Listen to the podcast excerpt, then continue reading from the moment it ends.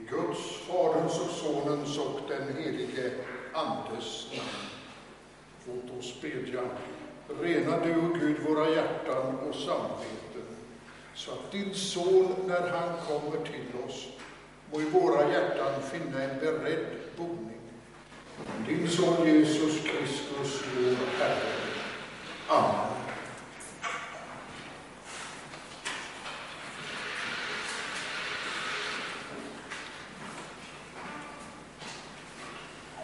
När vi är samlade till gudstjänst, vilket är en stor glädje att vi kan börja göra nu igen, för det har varit ett tomrum i mångas hjärtan och liv, när man bara får titta på TV och inte finnas med i rummet, i gemenskapen.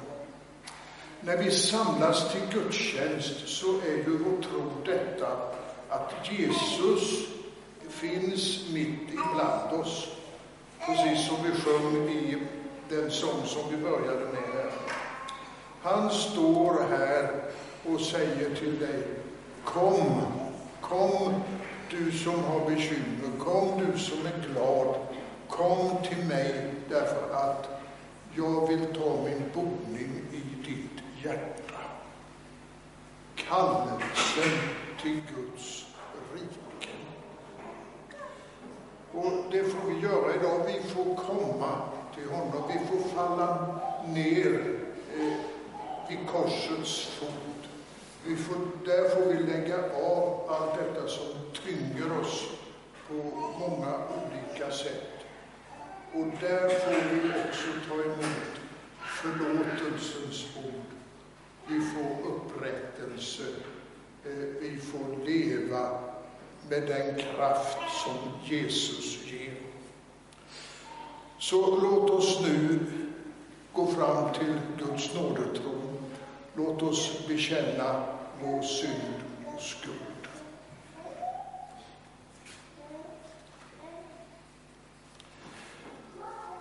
Jag bekänner inför dig, helige och rättfärdige Gud, att jag har syndat med tankar, ord och gärningar.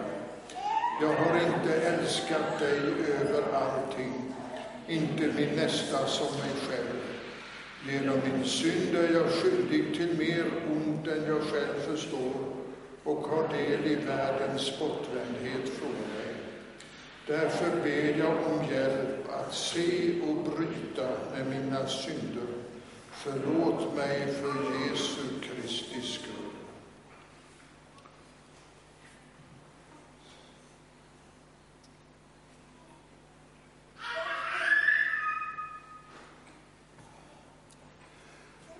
Till dig som ber om dina synders förlåtelse för Jesu Kristi skull säger jag på hans uppdrag och på hans löften.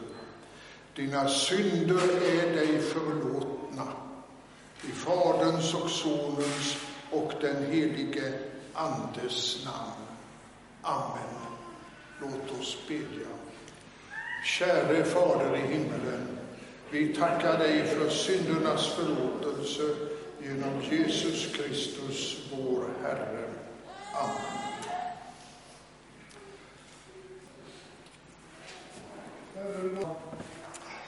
Jesus Kristus som inbjuder oss att följa dig.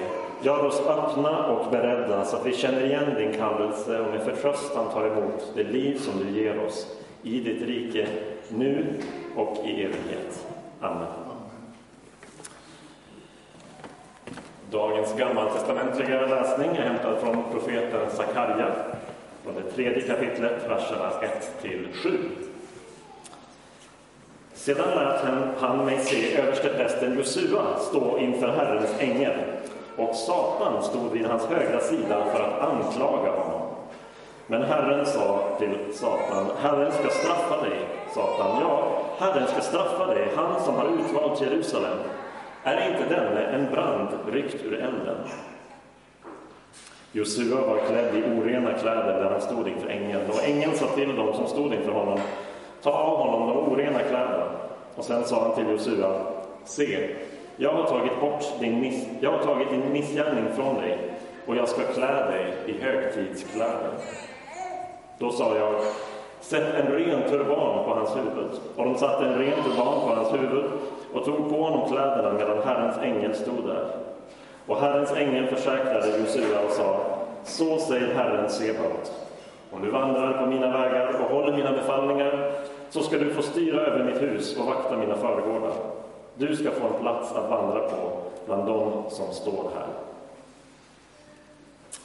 Dagens episteltext kommer från Uppenbarelseboken kapitel 19, vers 5 till 9. Och från tronen kom en röst som sa Prisa vår Gud, alla hans tjänare, ni som vördar honom, både små och stora. Och jag hörde, liksom rösten från en stor skara, som bruset av väldiga vatten och dånet av kraftig åska. Och de sa, Halleluja! Herren vår Gud, den allsmäktige, är nu kung. Låt oss glädjas och jubla och ge honom äran, för Lammets bröllop har kommit och hans brud har gjort sig redo. Skinande rent linne har hon fått att klä sig Linnet är det heligas rättfärdighet. Och ängeln sa till mig, skriv, saliga är de som är bjudna till Lammets måltid. Och han tillade, dessa Guds ord är sanna. Så lyder Herrens ord. En av gästerna vid måltiden sade till Jesus, salig den som får vara med om måltiden i Guds rike. Jesus svarade, en man skulle ha en fest och bjöd många gäster. När festen skulle börja skickade han sin tjänare att säga till de inbjudna, välkomna, allt är färdigt. Men alla hade de någon ursäkt att komma med. En lät hälsa, jag har köpt en åker och är tvungen att gå och se på den, förlåt att jag inte kan komma. En annan sa, jag har köpt fem par oxar och måste ut och se vad det går för. Förlåt att jag inte kan komma. En tredje sa, jag har just gift mig, så jag kan inte komma. När tjänaren kom tillbaka och berättade detta greps hans herre av vrede och sa, gå genast ut på gator och gränder i staden och hämta hit alla fattiga och krymplingar och blinda och lytta. Och tjänaren sade, Herre, jag har gjort som du befallt, men ännu finns det plats. Då sa mannen till sin tjänare, gå ut på vägarna och stigarna och se till att folk kommer hit, så att mitt hus blir fullt. Jag säger er att ingen av alla de som först blir bjudna ska få vara med på min fest. Så lyder det heliga evangeliet.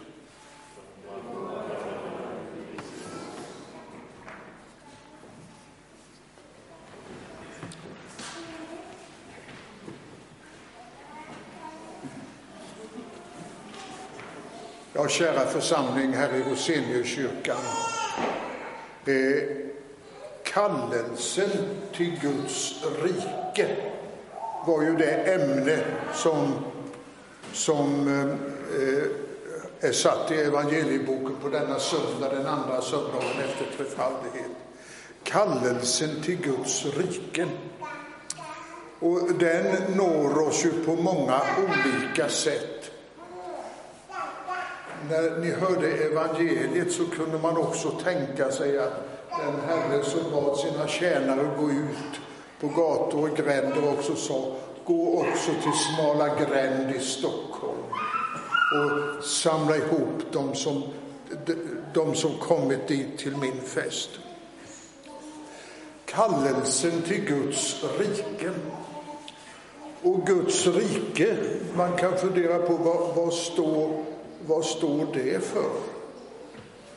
Och då är det ju så att Guds rike, det kan ju påminna lite om kyrkan, men det är, tror jag man vågar säga, ett vidare begrepp, ett vidare innehåll än kyrkan. Därför att Guds rike är överallt där Guds vilja sker. När någon räcker en hjälpande hand eh, när någon gör en kärlekens gärning, när någon säger några vänliga ord. Ett vänligt ord kan göra under, som det heter i en psalm. där är också Guds rike. Guds rike är ju också där synder förlåts och människor blir upprättade på många olika sätt. Och Guds rike det finns ju också där evangelium predikas och där människor döps i Faderns och Sonens och den helige Andes namn. Och när vi går fram till Herrens altare och med ödmjuka sinnen och hjärtan får ta emot honom själv i välsignat bröd. Kallelsen till Guds rike, ja, den når oss ju i vilken livssituation vi än befinner oss.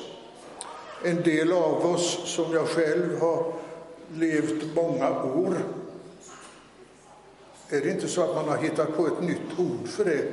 Åldersrik, tycker jag har sett någonstans.